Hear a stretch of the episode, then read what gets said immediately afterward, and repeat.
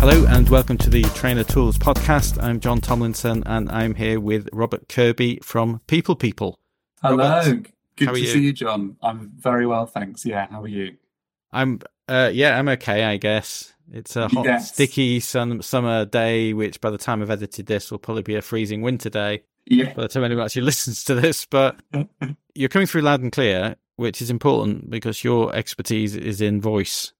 So hopefully your voice sounds pretty good on this podcast for people. If it doesn't, I promise you that's my technical fault, not Robert's fault. Well, it might be my fault, but if we blame it on the technical fault, then... I was giving you an out then to blame the technical thing. I have to make my cues a little bit more obvious. Yeah. This isn't something that I think about very often, to be honest. I mean, obviously I do podcasts fairly regularly, so I am conscious of my own voice. And I have tried, because my natural voice, I think, is probably more nasal than I've tried to make it a bit more, to speak from the diaphragm and all that stuff. Not that is remotely helpful advice for someone who A, doesn't know what a diaphragm is, and then secondly doesn't know how to speak. How would you speak from that? I have tried, but it's not something that I particularly think that I'm very conscious of or take enough interest in. I mean, I have quite a naturally quiet voice as well. So again, it is something that I've sort of been aware of, but not massively. So I want to basically learn from you here. Great. Well, I think that what you raise is really fascinating for a few reasons. And I think the first thing to share is that actually what you talk about there with your voice in terms of trying to dial up awareness around it, but sometimes not always doing so, actually is a really interesting thing in terms of how our voices and where they default to and how they naturally work. And actually that serves us in so many ways. And I think the voice is such a personal thing to all of us, isn't it? Because it is a product almost of our environment and our upbringing, and it has formed physically in a way that therefore serves us in those environments. But sometimes what we find in the work that we do is that there might be other choices we might want to make in order to better bring to life some of the things that we do in our day-to-day lives. And I suppose particularly if you're facilitating or training, it's particularly true for that arena. Well, yeah, I mean, it does affect the impact you have. It does affect your credibility to some extent, probably unfairly, but it does affect these things. It does affect how easy it is for people to listen to you. Yeah, definitely. I think I was surprised. I many years ago, I remember I was running a session and I said something like, time's up or, those kind of things that facilitators say. One of my colleagues turned around and went, "Oh, you've got a deep voice." She was a woman, obviously. And I haven't particularly, but I thought, oh, okay, that had an impact I didn't expect. So I've been trying to repeat that moment for the past 10 years. I haven't been able to achieve it. That's the irony of it. Yeah. But I never, just by accident, my voice came out just more profound, more... I don't know, deeper, more, I don't know, rounded. I don't know what it was, but for some reason it just came out good. And it, made her knees a quiver. And I just thought, oh God, what an impact you can have with your voice. Yeah, yeah. And what's fascinating about that, I think, is also that you I guess, weren't, from what you're saying, thinking about what your voice was doing. Not at all. Right, yeah. It just happened. And actually, so yeah, just for a bit of context, I trained as an actor originally. And that was my background. I went to drama school and worked as one for many years before starting to do more in the world of L&D. And what I was really fascinated with is actually all of that training was about freeing up your voice so that you almost don't have to think about it. Because I think as soon as we're focused, and I know we're about to talk about lots of things to focus on, but I think as soon as the focus is too laser sharp on our voice, I think what can happen is then we're in the realm of self-consciousness rather than being responsive to a room. And actually, as long as we have an awareness of a couple of things, and then it's about the impact we want to have on others, the idea is naturally our voice follows suit. So maybe in that moment, I think your impact is to gain attention, quieten the room, enable people to sit up into the space, whatever it might be. And you had a clear intention of what you were in acting terms doing or playing, and your voice followed suit. So I think that's... Yeah, important for us just to tee up at the start of this conversation is that actually as much as we can have tools and ideas and techniques, which are absolutely important and tangible, it's about kind of having an awareness of them before and then almost trusting that they'll happen if we're clear on our impact and our intent. Yeah, and I suppose the other bit, which we have touched on as well, is why bother? as an L&D person, why should I be thinking about this? Because as I said at the beginning, it's not something I'd particularly thought of until I started doing podcasting. And then hearing my own voice continually, that it became a lot more present in my mind. So why should I bother if I'm an L&D person, not just facilitating, I'm also working with colleagues, I'm also trying to influence leaders, to take a more strategic approach to L&D and all that kind of stuff. So why should I bother? It's a really good question. And I think my response to that would be that there's research out there that supports why it's important for us to, you know, brilliantly in your words, as you put it, bother thinking about our voices. And without boring on too much about that, I think one of them is from an organisation called the Science of People, who took TED Talks. And they ran lots of those TED Talks through some really fancy software that could measure speakers' vocal variety. And what they found was that there was a real correlation between how much vocal variety those speakers were using and their credibility and popularity. So in a nutshell, those that had more views typically on their TED Talks, on average, would use 30.5% more vocal variety. And that vocal variety is made up of things like pitch, pace, pausing, resonance, all of that stuff that makes up this muscle and instrument of voice. We all know of Mehrabian percentages, which I know is kind of heavily contested, but there's also a sense of more recent research that backs up why it's important for us to think about it. And also for our own CPD, I guess it's important for us to think about, well, how can we just have a bit of added impact and communicate? It's almost subconscious to subconscious. I mean, you say you gave that example where you brought the room back into you, and your colleague noted your voice, but often I think it's something we don't always think about as a listener as well, or a receiver of someone's voice. But I do think it has a kind of tangible subconscious impact on how we receive messages and content and atmosphere in our space and room around us. Oh yeah, I'm convinced of this. If it didn't have an impact, people like you who trained as actors wouldn't focus on the voice because it wouldn't have an impact. Yeah, good point. You know, it obviously does. And I think if you notice who you listen to, the people on the radio or actors or just people in your organisation, you of course you're impacted by things like, well, even if they are essentially superficial compared to the substance of what somebody might be saying, it's dishonest to say that it's not an influencer in how we receive that message. And just because you mentioned Mehrabian, as I probably mispronounce him. No, I think you said something different. I did, but I would default to you. You're defaulting to me, are you? You're probably. Why is that? Correct. Is that because I don't know why your natural, your deep voice. So I'd say, yeah, exactly. You see, yeah. It works. Mispronounce stuff in a deep voice, and. But just on that point, because I still sometimes hear people using this research, you know, that 70% is body language or whatever. It's only when your message is incongruent.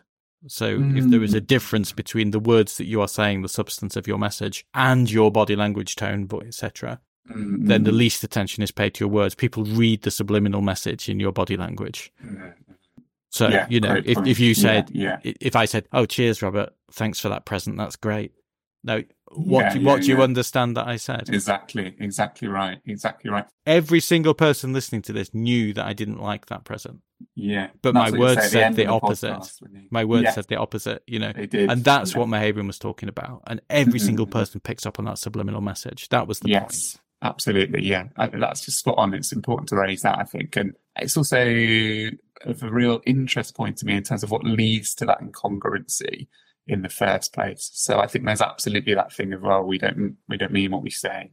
But also I think it's the voice, because it's such a physical instrument, and the good thing about that is it is immensely trainable, right? But because it's physical, it also then absolutely is a product of what we're thinking, what we're feeling, and what our belief system is and what our beliefs are. And that could be as simple as the journey that we've had into the room we're about to run a session in, or as we often experience in this world, something doesn't quite work out tech-wise, or a participant asks a particular question that we're not quite sure how to navigate, or we've had a bit of a nightmare the night before with something, or an email's landed that we've had a response to that is difficult for us to process, whatever it might be. And all of that stuff leaks out through our voice if we're not mindful of it. And I think one of the things we might speak about is the first thing that starts sound, which is about our breath.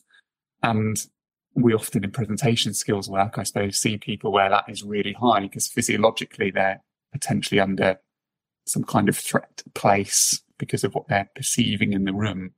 And therefore breath raises, pace quickens, we lose a sense of range, it thins out the quality of the sound because we're breathing from our chests rather than, as you talked about earlier, our diaphragms.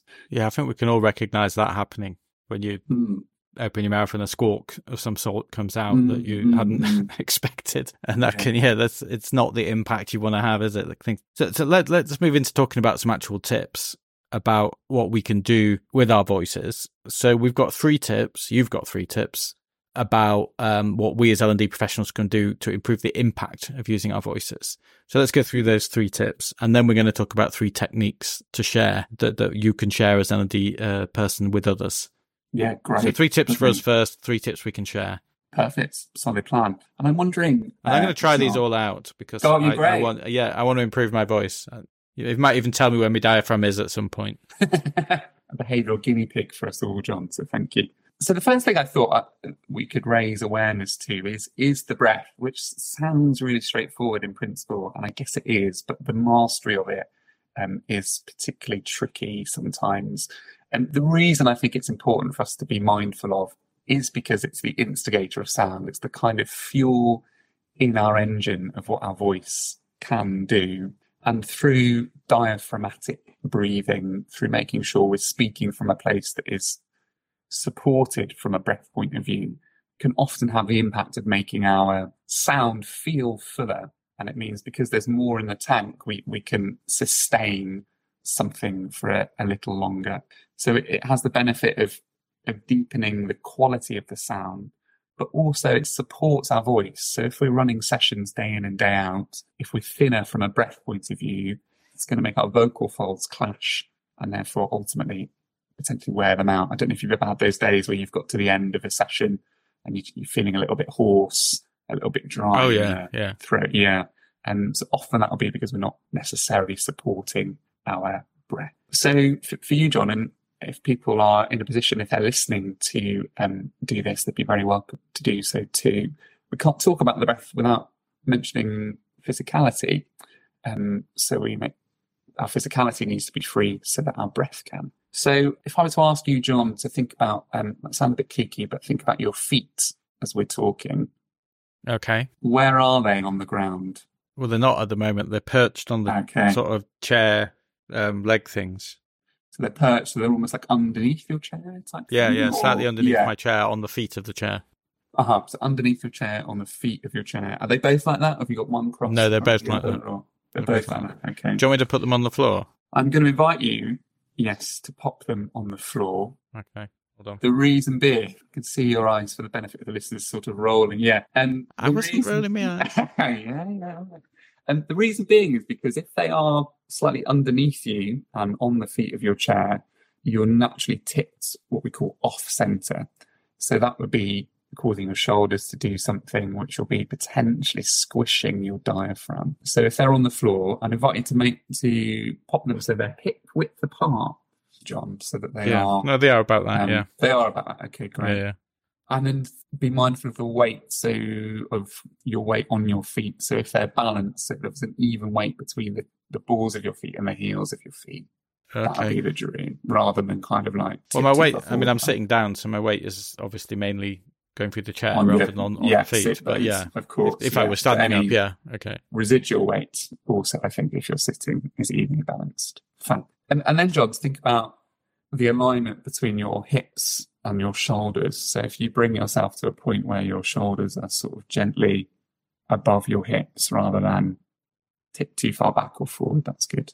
And then just imagining there's a piece of string from the very top of your head lifting you into the heavens or sky. Nice. What's this string doing? So the string's just lifting. It's just gently lifting you upwards. All right, so I'm not slouching. Exactly, yeah. It's your polite way of saying stop slouching. Yeah, sit up. Okay. All right. Lovely. And I just, how does that feel? It feels good, actually. Yeah? It does feel like a healthier sitting position than where I was. Yeah, nice. My sort of slumped up, exhausted ball that I was in before we started. Midweek slump. Yeah.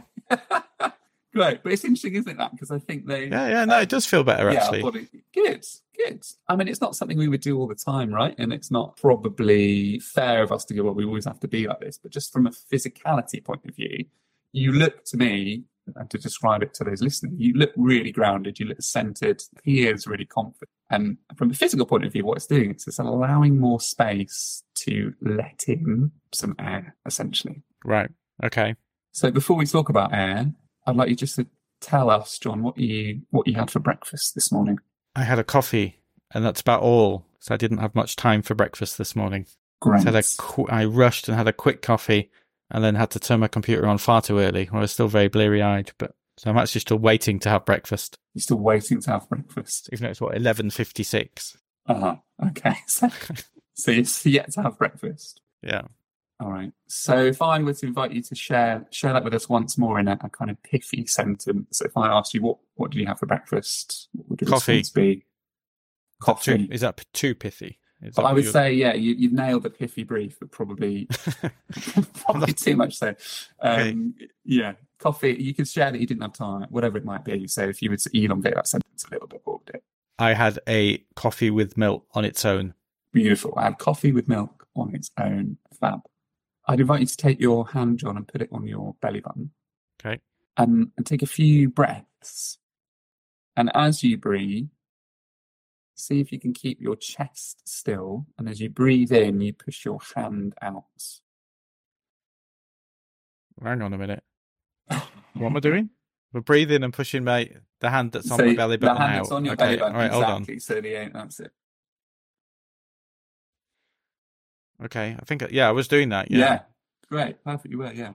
And if you look at yourself on your screen, so you can see your reflection on the Google Meet we're on, see if you can do it whereby your chest doesn't raise. At the moment, as you're breathing in, your chest is expanding. Is it? And it's going up like this. So just see if you can lower that breath even further. Oh, hang on, no.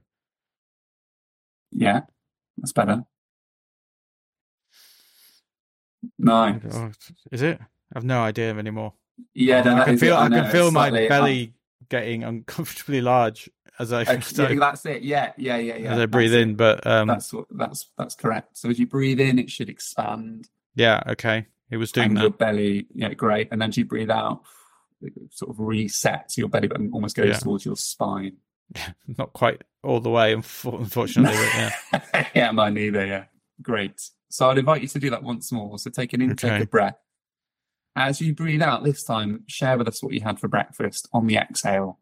I had coffee with milk on its own. Beautiful. Is that what I did? Did I do that right? Yeah, you did that right. Yeah, because I've still felt I was pushing the breath from my throat. From your throat. I didn't. That's interesting. You felt. So what was the feeling that you had? I don't know. Well, I suppose that's where when you speak, you activate your vocal folds.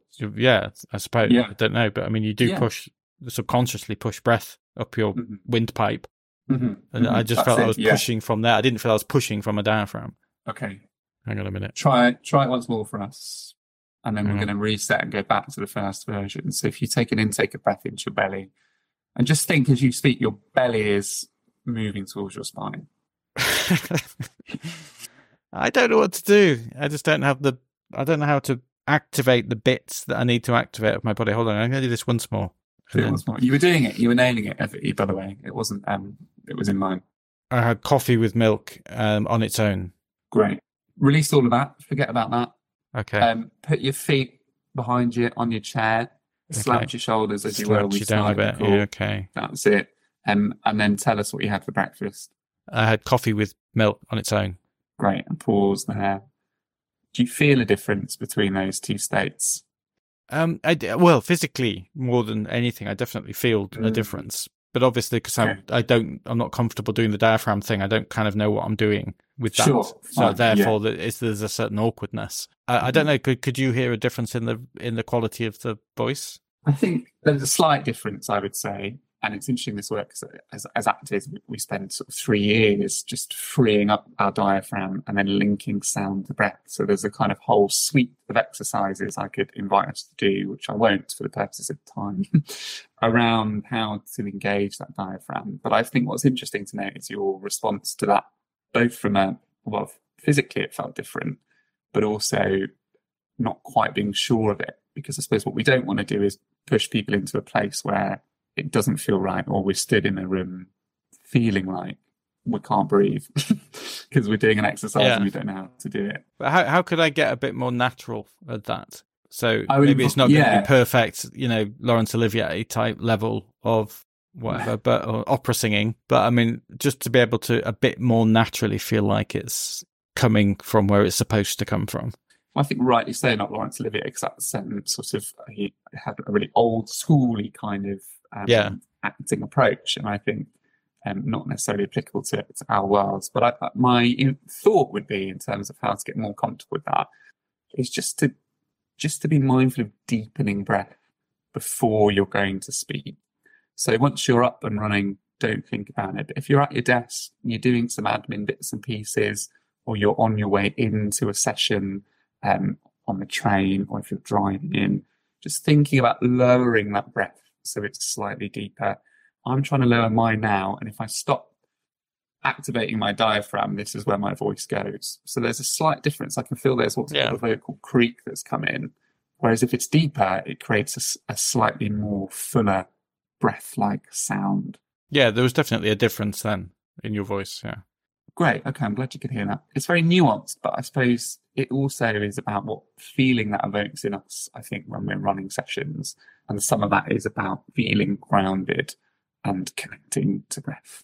Okay, so it's about just practicing that deep breathing, just trying to remember to take deeper breaths before speaking, and trying to get your stance or seating position, you know, roughly speaking, a bit more centered, a bit less slouchy. Exactly. Those kind of things. Which, brilliant. I mean, okay, well, I think I can do that without. I mean, I am intrigued by the exercises that you would have learnt to more professionalise this as well. But I think as a starting point, I think that's quite a good bundle of things that we can probably fairly easily keep front of mind. And it's about, I think, also not tricking ourselves into thinking that we're doing deep breath. So what was interesting to me when we were doing that is I raised your awareness to breath in your chest, and I think your response was something like, "Oh, am I?" Because we don't always know what's happening there. And actually, your breath was in your chest. So the reason maybe you're beginning to go, "Oh, this feels it is odd," is could be recalibrating and retraining ourselves to make sure that breath is genuinely. Because when we say deep breath, it can go up into our chest, which then means that there's a vocal fold push, which can lead to that hoarseness, as opposed to a centered, grounded breath. I mean, that is obviously where your lungs are. So and your either the lungs are bigger than I realise, and they go further down. Is that what you're basically saying? I'm not putting the breath anywhere else, am I? Is it just that it goes further down? Yeah, just bigger than we think. They're huge, right down to our toes. No, they don't. I guess it's the muscles, so the diaphragmatic muscle that expands and contracts in order to take in and then release air. So it's recalibrating the way that you take in breath so that you get more capacity out of your lungs, if, of course, you're lucky enough to have healthy lung capacity. I know that these exercises we're not talking necessarily about tweaks we might make if we are, for example, asthmatic. It's that other conversation about amendments we make in order to support that. But in a nutshell, it's ultimately deepening the breath because the way in which you take it is different muscularly. It's not a word, but you know what I mean? Yeah, and it might mean that our ribs start to expand as well. So as our lungs fill up with air, there's a whole other suite of exercises about how we can swing our rib cage open in order to allow it to expand. But alas, fairly technical if we are in the Olivier space of the National, which maybe one day, but not quite yet. Not now. Let's move on to your second tip. Great. This, I suppose, is more of the tips and tricks side of things that we might look at when we're delivering sessions or delivering messages. And that's really where we might emphasise things in order to give weight to some of the elements of our message. If there's key learning points or key words that we want to land in a space, be worth us thinking about how we want to lift them out of our sentences so that we help an audience know and so that we can tee up what the important factors are of what we're saying. And there's a few key ways that we might emphasise certain words. There's three for the purposes of our time together. And the first one is what we call elongation, which is how we can elongate the vowels in our words. So if we were to talk about what you had for breakfast this morning, what would be the most important thing for you in that sentence to emphasise? Well, considering there's only one thing I had, if you'd told me beforehand, I would have had a really bigger breakfast to give a better example here. No, but I think it's important because you also said you didn't just say coffee, you said you had it with milk, and it's because you didn't have much time, I think, was what you were talking about. So, let's say the main point being that I actually didn't have time because nobody actually cares what I have for breakfast.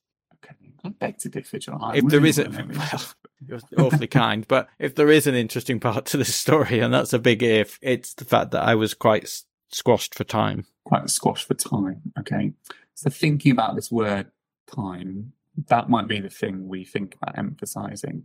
So there's ways you can do that. You can elongate the time. So you could share with us, I had coffee this morning because I didn't really have much time, and that's what you draw out. You might pitch up the word time because I didn't really have much time, and you might just lift it ever so slightly in pitch, or you might pause just before the word. Well, it's because I didn't really have much time, and that's where you land things. Just so it doesn't get lost in the sentence. Exactly, yeah. Because if you're evenly weighting it, I got up this morning and I had coffee because I didn't have much time. What's more important? Is it that you had coffee and you want to relish in the detail of what that was vocally? Or is it because actually you want us to know that you're quite time poor at the moment, or certainly this morning? So it's about finding ways in to lift elements of your message. And when we work with lots of individuals, particularly in things like presentations, which I suppose isn't too dissimilar from the world of delivering messages in a facilitative capacity, there's something around we move through things often fairly swiftly, not necessarily knowing what needs more weight or what needs less weight. So it can help to tee up our core messages. And one thing about that is we should never underestimate people's capacity to not listen to what you're saying. And no matter how well you say it, the things that people miss, I think, is incredible. And I once ran a session, and I said at the very beginning of the session, I will be sharing these slides afterwards. And I repeated it. That same comment at the very beginning, and I said, are there any questions? And nobody asked the question. And I said, well, one question sometimes people ask is, am I going to share the slides after? And the answer is yes, I'm going to share the slides after. And then at the end of the session, I said, I'm going to share the slides after, once you've done the evaluation. And you come back, I'm going to share the slides. And then when people came back, I said, right, I'm going to share the slides. Are there any questions? And someone said, can you guess what they asked? Excellent. Yeah. And it didn't matter how many times I said it, there was at least one person that hadn't heard those 5 or 6 times that I said it. And I kind of almost did it as a sport. I overdid it because I just wanted to see if I would still get the question. And it really is surprising that people don't listen. So the more that, just because you said it doesn't mean it's been heard. And therefore, the more of these kind of things that you're talking about, the elongation, the pitch, the pausing, that again just triggers people's ears to catch again, I think they're all more useful. Absolutely. And they're often typically, we know again through a whole wealth of research is that audiences tend to, and I use audience in the sense of participants or one-to-one interactions, whatever it might be, tend to disengage when they notice patterns. So if they are hearing things in a similar way, brains often can go, all right, we know what's coming. So there's ways of doing those vocal pattern disrupts without us sounding like we're bouncing off the walls.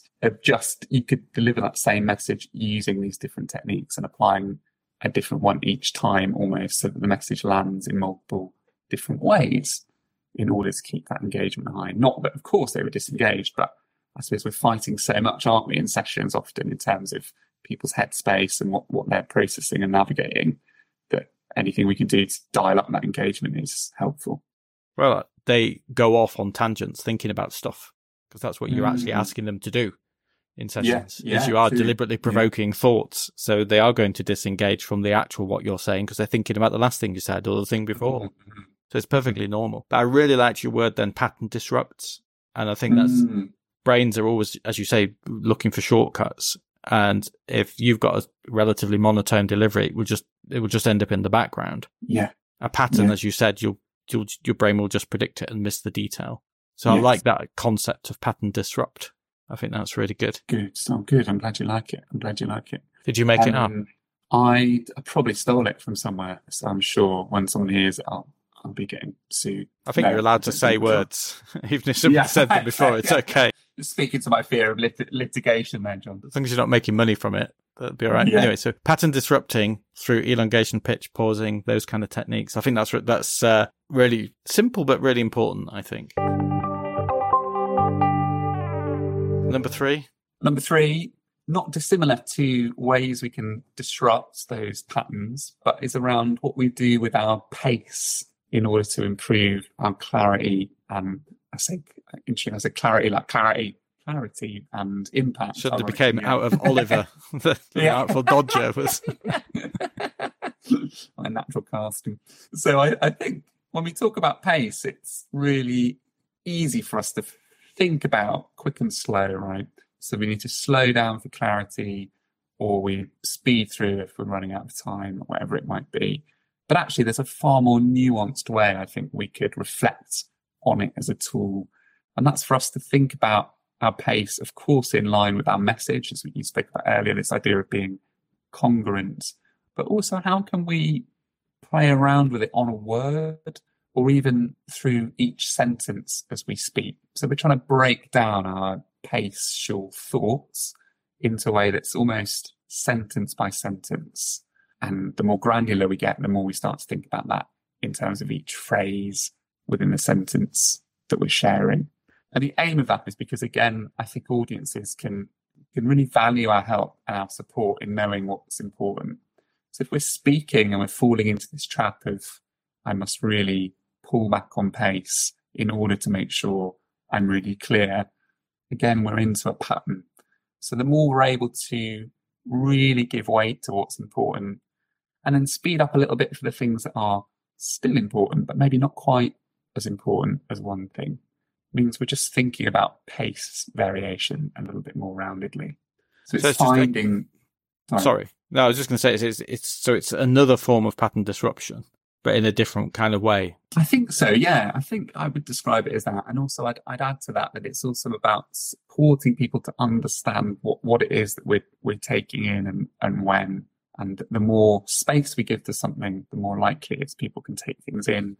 But we need to think about we call it in a theatre, the dramaturgy of it. So how do we structure what we're saying in a way that's going to tell a story? And speeding up at certain points has value because then it gives weight to the moments where we pull the pace back down. I think as well that there is something about if you are in an environment, like I'm just thinking now of a meeting, say, where you do slow the pace down and you make a slightly more deliberate, slow comment, there is something in there that's confident, that looks confident. Mm-hmm. Whereas I think if you're, rattling through your point as if you expect to get interrupted any second, or you're just trying to get to the end of your sentence so you can shut up again, and that can create a less good impression. Yeah. So obviously, if you only ever speak slowly, people think, "Oh my god, here he goes." But if you can do it sometimes, I think it can convey confidence. I think you're right. I think we all have a blueprint in our mind's eye of what confidence looks and, of course, sounds like. And one of those key aspects is the time we take to deliver something. But it's interesting, going back to our first point we were talking about in terms of when your voice landed in the space and your colleague commented on it based on intent and impact. And those things leak through, those thoughts and beliefs as we spoke about earlier. And one of those things you just said then is, I better get through this because I might get interrupted. So actually, as much as we could talk about tips and tricks on elongation, pitch, pausing, what we do with our breath, how we maybe think about our pace, it's also important for us to think about what's going through our mind's eye or our heads in that moment. And maybe there's stuff there about recalibrating some of that, which I think that the grounding and centering for some of us can be a useful way of just calming and soothing in those moments so that our voice follows suit. Yeah, you mentioned as well that intent. And I think, we've mentioned it earlier as well about what's the intent. So if I were to make an intervention in a meeting, then my intent would be that my point gets across and that people listen to it. Now, that might sound obvious, but I'm not saying it because I like the sound of my own voice. I'm not just speaking because I want to speak. I want people to engage with what I've said. And therefore, I kind of will potentially speak slower and occupy more space because I want people to engage with it. That's my intention. Yeah. And I do notice some other people do seem less bothered about whether or not their point's engaged with. They just need to say something. Mm-hmm. And that is a different intention. I'm not criticizing it. It's just different. Yeah, it is different, isn't it? And there is a generosity in our curation, if you like, of what we do with our voices. And it's not enough just to be heard and to make sure our voices are landing in the space. It also has to be above and beyond that in some of the technical things that we lean into, I think. How does this feed into authenticity? This is always a point that gets, whenever you do anything like where you're telling people about behavioral skills, it always comes to the point of, well, how can I be authentically me if I'm trying to sound different or do something different? I mean, obviously you as an actor, the whole point was to be deliberately inauthentic for good reasons. So perhaps this has not occurred to you in the same way. I don't know. But in your L&D role, it must have done. Yeah, it often comes up in spaces where we explore this work, as you say. And the way I think it could be helpful for us to reflect on that is twofold, really. Firstly, that we're not talking about changing self or completely morphing our voices to a place that doesn't feel like part of our DNA or part of who we are. And the reason for that is because actually we're exploring choices and how vocal choices can serve us better. So in a way, the reframe of that is around where we can still maintain our authentic self, but with a fuller awareness of some of those choices that could better serve our messages. And I think the second point on that is really around the fact that we are not necessarily completely shifting and morphing any of our physical instrument of our voice. So we're not looking at accent work. I mean, there's a whole school of thought around there about organizations that go in and can do accent reduction stuff, which I think is so problematic, because it's not about that. It's about making choices that are going to work for us so that we can land things with a little bit more clarity. And you mentioned about being an actor there, and actually the best actors I know use elements of themselves to bring things to life. So actually they're not putting on robes or masks of other. They are always using innate versions and bits of themselves that they have a relationship to and just increasing what is shared of themselves with others in a good acting world, I think. No, I think that's a really good point. I like the way you said that as well about expanding your choices. I suppose it's partly making you aware of your choices, that there are other choices, there are other, if only you stand differently or breathe differently, there are actually other choices open up for you. Mm-hmm. And then it's about what impact do you want to have? So there's still a you in there. And then here's some tools that you can use if you develop the skill to do so. Yeah. In the same way as anything else. So I just wanted to address that point because it's something that often gets asked, especially with something as personal as voices. And you mentioned at the beginning how personal it is. Okay, let's move on to the second part of what we want to talk about today, which you were going to give us 3 techniques that we can share with others. So this is helping other people develop their voice. What are 3 techniques we can give them? Yeah, absolutely. So I think if we're offering others techniques, and without sounding like a broken record, tip 1 is similar to the first thing that we explored, which is around that diaphragmatic breath and linking that in order to make our sound feel more full. And I think the reason I've doubled up, if you like, on content and shared that again is because I don't think we can do the rest of this work unless, as I mentioned earlier, we're from that place of centered and grounded. So tip number 1 is to invite people to do some of that deeper breathing work. And a few quick Googles will quickly show up what some of those practical exercises are that we might share with others in a session. I mean, that is something that I do get asked about, people saying in particular about their confidence in contributing to senior leadership meetings and things like that, especially if they're new in roles, that they are kind of how they're very overthinking or very concerned about how they're coming across and their voices might waver and they bring in a lot of kind of unnecessary words and stuff like that to cover up their embarrassment. Yeah. So actually some of these techniques do help ground you and build that confidence and just help keep your voice steadier, which then becomes that virtuous circle. That's it. And you're absolutely right. And the voice wavering is typically because we get thrown off centre. If we're standing up in a space, our knees lock. We start to paddle, moving from one foot to the other. We might lower one hip, our shoulders round, our breath shoots up. And the voice wavers because the breath is inconsistent. And the breath is inconsistent because we're, without sounding too like pop GCSE psychology, we're kind of like 101 getting ready to leg it out of the room. So our breath is heightening as a result of that.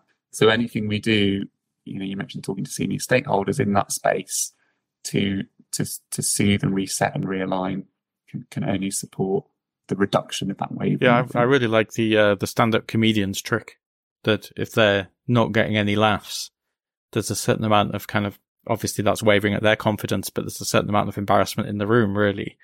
And they just pause. A good stand-up comedian there will just pause, look completely comfortable, like this was all planned, maybe even take a drink of water. And obviously they're feeling the opposite, but that just puts everybody at ease. Oh, okay, this is all part of it. It's fine. Yeah. Absolutely. And I've you know, similar situation where I've given talks and I've forgotten what I'm supposed to say next, or didn't get the reaction I wanted, or I can't remember what the next slide is, or whatever it might be. And just sort of pausing and taking a drink of water, it just makes such a big difference because it just puts you in control. Absolutely, yeah. It's almost those like mini anchoring points, isn't it? Those things that just help us go, as it might be a sip of water, it might be. I think this is similar. You just kind of position yourself thinking, oh, I must remember to put my feet on the ground. Oh, right, yeah. You know, just those sorts of, what would hopefully become familiar routines would just help centre you and ground you. Yeah, lovely way of putting it in terms of familiar routines, sure, yeah. Okay, so we're doubling up on the diaphragm. Hang on, I'm trying to read what you've written here. Diaphragmatic. God, I can't read that. Anyway, that word. That's the one. So, number two. Well, interestingly, we were talking about pronunciation of diaphragmatic and referencing that potentially as a tongue twister, because technique number two is all about quick vocal warm-up things we might be able to do before we are about to speak, either in an important meeting or perhaps in something like a presentation. And I've called them toilet cubicle warm-ups because... I probably shouldn't have made it number two then, should I? But hey, very good. I might edit that bit out. I think if we're looking at how we can prep our voice in a way that's going to serve us, thinking about what we started speaking about, which was about actually we do this work and we're mindful of it, but ultimately we want to leave it at the door so we can focus on what we're playing, the action, if you like, or the impact that we want to have on those around us. So a toilet cubicle warm-up might consist of things like what we did, lowering our breath. It might also be imagining that we have a piece of chewing gum in our mouth so that we're slowly chewing that chewing gum. But then as we're chewing it, it starts to just become almost like, you know, those gobstoppers you used to get as a kid. Yeah. So that we keep our lips together, but if you're doing it now, your kind of mouth's moving around. Then it might be about brushing your teeth with your tongue all the way from the very back of your teeth, all the way around without speaking on the... What's the purpose of that? What am I doing? Is this just getting everything loosened up? It's a great question. I've just told you to do it and I've not explained why. And I'm doing it as well. I know, and look, I'm very compliant, John. We're looking at your articulators. So your lips, your teeth, and your tongue are the thing that shape the sound that comes out of your mouth. So if those things aren't, like any muscle, warmed up or firing on all cylinders, it's going to be harder for us to lift the vocal weight, if you like. So we can do all of that breath work. We can be really mindful of how we can elongate things, but actually the shape of the sound is what our lips and teeth and tongue do. So by imagining you're chewing a bit of gum, you're warming up your lips, by moving your tongue around, you're starting to activate that muscle a little bit. So you can go from lifting kind of 5 kilos, if you like, and then up to, I don't know, whatever and the next weight might be. Is that something that you would do? Is that something you would do before like an acting performance? You would be doing those kind of exercises to warm your mouth? Typically, yes. Yeah. So I suppose each actor would have their own warm-up process or system, knowing on what works for them, but typically that might be one thing that some actors might do. It might be important for them to have a freeness of how they might articulate things so that they can crack on stage and fill those bigger spaces. But it's important for us, I think, to think about what we do. Yeah, I found another thing on... Sorry, John. I was just going to say, I find it endlessly fascinating how we're able to make such precise sound by moving, changing the shape of our mouth and moving our tongue around. And obviously we can't do it consciously. We're completely unable to do it consciously. Yes, yeah. And watching children learn to do it, I just think is just such a fascinating process. Mm-hmm. I'm sorry, that's got nothing to do with what we're talking about, I know, but I just find it fascinating. But I do think it's relevant. And you mentioned, observing children beginning that process of speech and of speaking. And I think that is where all of this starts. And that's why, as we mentioned earlier, it runs so deep, because we're learning through observation. So also what's interesting to note is when we're in some of those meetings, or when we're in a space where we're delivering a message or some kind of presentation perhaps, or session, is what's happening to other people's voices, and does that become infectious for us? So sometimes we have to go against the grain of what's around us, because we will fall into similar patterns to others in order to, without going too deep, belong ultimately. Why accent exists, right? Because we are products of where we are from, and our accents are indicators of being part of a group. Yeah, that's so interesting. So just by copying others, but we will do that on that smaller scale, even in the same event. Yeah, potentially. I think so. And sometimes that will really serve us, but other times it means... helps us connect. Whatever we're trying to say. Yeah, yeah. But other times it might not mean that the message we're trying to land would land, ultimately. Yeah. So again, it's just being conscious and making choices and just using the tools skillfully, rather than falling into a not necessarily a trap, but falling into a behaviour that's may or may not be that the right behaviour. Yeah, absolutely. Yeah. Okay, so the very last thing then we're going to say is your last third tip, which uses something called voice circles, which I've no idea what that means. So I'm quite intrigued about this one. Yeah, it sounds rather mysterious. It does. Doesn't it? Yeah. So this is based on the work of a legend, I think, in the world of theatre, who's a director and vocal coach called Patsy Rodenberg. If you're so inspired, there's plenty of books that Patsy's written on the topic of speaking, ultimately, for business, and is well worth a read of. And one thing she talks about, she calls them circles of presence, but for the purposes of this, we've called them voice circles. And ultimately, what it comprises of is what she calls three core circles, or core aspects of what state we're in when we're communicating. And the first circle is quite small, and if we imagine a circle around us, and it's the circle of self. So if I was in the first circle, I'd probably be kind of quite inwardly speaking. My voice isn't travelling out of myself because my presence is internally focused. The third circle is the largest one that would encompass almost like the whole room around us. In Shakespearean terms, kind of heaven and hell, if you like. So it kind of, if in a Shakespearean play, which is what a lot of Patsy's work is on, it's like we would be speaking to the gods. And so there's a level of that being quite out, quite open, quite big, quite large, but it's almost like a direct pushing out and projection of voice, which sometimes, like, for example, going back to your first point about when you grabbed your rib, you might have been in the third circle. And the second circle is a bit smaller, and it's almost kind of a holy grail of interpersonal communication. And that's where we're balancing this awareness of self, the awareness of the space around us. But ultimately, our energy is kind of almost ethereally pouring out of us to a point where it's kind of not way beyond us, but it's not completely inward. It's kind of evenly balanced.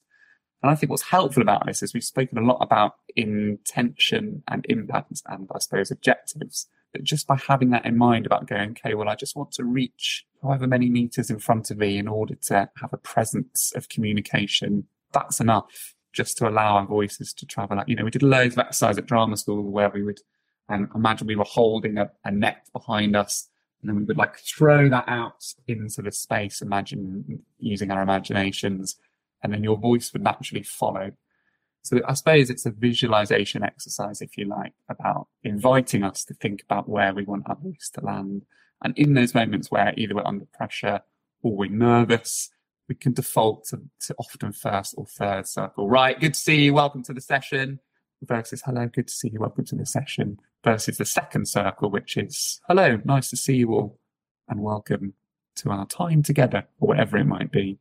So it's that almost intent of where our voice is placed. I like the I suppose it's a metaphor of the different circles about how you project out, yeah, because certainly if you're nervous, or you're nervous about taking up somebody's time, or again, going back to the meeting with the senior people, you might be a little bit more nervous about occupying the space around that table. So again, just not being so inward, but equally not overdoing it and looking like Laurence Olivier has walked into the room, going back to that point.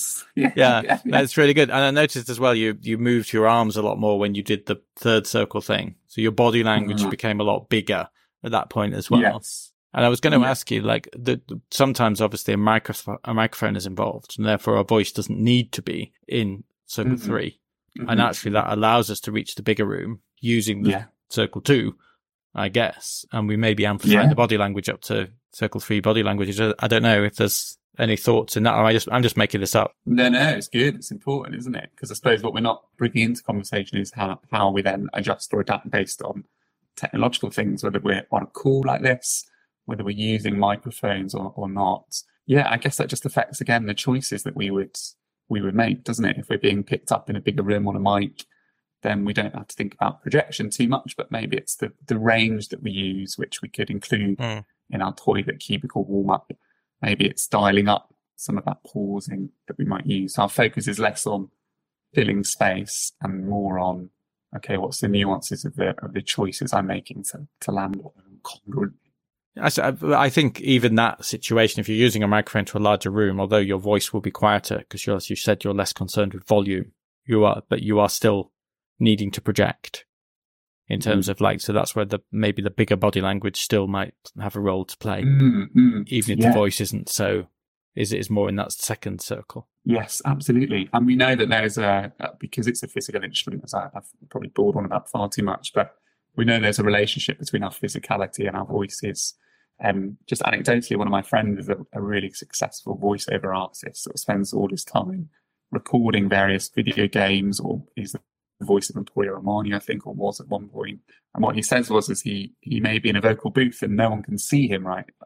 Because he would just have his headphones on and an engineer can't necessarily see him. But you notice his body doing all sorts of different things in that space when the focus is the voice. But if it's a cartoon character, his voice might be doing one thing, might be quite down, quite rounded, shoulder-wise, moving quite quickly. Whereas if he's Emporio Armani, he's kind of big and open and wide physically, because he knows his voice will follow whatever his body does. So I suppose if people take nothing more away from our chat together, it's about how can we make these physical adjustments that enable our voice to then follow suit. I think how can we just have more choices about how we choose to use our voices so that we have the impact we want to have. And this has been a start of that. If people want to know more, how can they contact you?